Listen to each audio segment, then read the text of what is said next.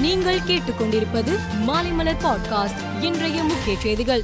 முதலமைச்சர் மு ஸ்டாலின் இன்று சென்னை ஆயிரம் விளக்கு காவலர் குடியிருப்பு வளாகத்தில் நூற்று எண்பத்து ஆறு கோடியே ஐம்பத்தோரு லட்சம் செலவில் கட்டப்பட்டுள்ள ஆயிரத்து முப்பத்து ஆறு காவலர் குடியிருப்புகளை திறந்து வைத்து ஐந்து காவலர்களுக்கு குடியிருப்புக்கான சாவிகளை வழங்கினார்.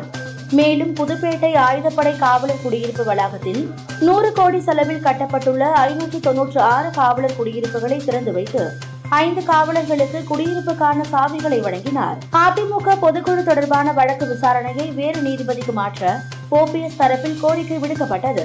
இதன்படி புதிய நீதிபதியாக ஜெயச்சந்திரன் நியமிக்கப்பட்டார். இந்நிலையில் அதிமுக பொதுக்குழு தொடர்பான வழக்கு விசாரணை இன்று ஹைகோர்ட்டில் தொடங்கியது.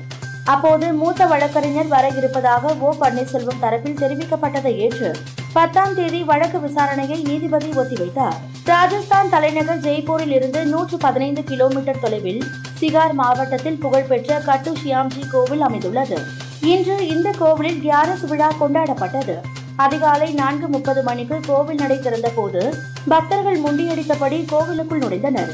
இதனால் ஏற்பட்ட நெரிசலில் சிக்கி இரண்டு பெண்கள் உட்பட மூன்று பேர் பலியாகினர்.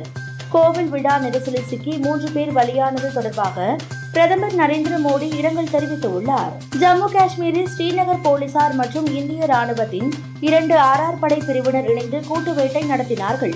அப்போது தடை செய்யப்பட்ட லஷ்கர் இ தொய்பா இயக்கத்தின் ஹைபிரிட் பயங்கரவாதியை இந்திய ராணுவம் கைது செய்தது. கைதான நபர் சங்கம் புத்காம் பகுதியைச் சேர்ந்த ஆஷித் அகமது என தெரிய வந்துள்ளது அவரிடம் இருந்து ஐந்து கைத்துப்பாக்கிகள் ஐந்து தோட்டா உரைகள் ஐம்பது தோட்டாக்கள் இரண்டு கையெறி குண்டுகள் உள்ளிட்ட ஆயுதங்கள் பறிமுதல் செய்யப்பட்டன. வங்காளதேச அரசு கடந்த ஐந்தாம் தேதி எரிபொருள் விலையை கடுமையாக உயர்த்தியது. இதில் பெட்ரோல் விலை ஐம்பத்தோரு புள்ளி ஏழு சதவீதமும் டீசல் விலையும் ஐம்பது சதவீதத்திற்கு மேலும் அதிகரித்தது.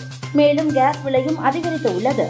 பெட்ரோல் டீசல் விலை உயர்ந்து உள்ளதால் பொதுமக்கள் பெட்ரோல் விற்பனை நிலையங்களை முற்றுகையிட்டு போராட்டம் நடத்தி வருகிறார்கள். இங்கிலாந்தின் பர்மிங்காம் நகரில் நடைபெற்ற பெண்களுக்கான பேட்மிண்டன் இறுதிப் போட்டியில் இந்தியாவின் பி வி சிந்து கனடாவின் மிச்சல்லி விளையாடினார். முதல் செட்டில் பி வி சிந்து இருபத்தி ஒன்றுக்கு பதினைந்து எனவும் இரண்டாவது செட்டில் இருபத்தி ஒன்றுக்கு பதிமூன்று என்ற கணக்கிலும் கனடா வீராங்கனையை வீழ்த்தி தங்கப்பதக்கம் வென்றார். மேலும் செய்திகளுக்கு மாலைமலர் பாட்காஸ்டை பாருங்கள்.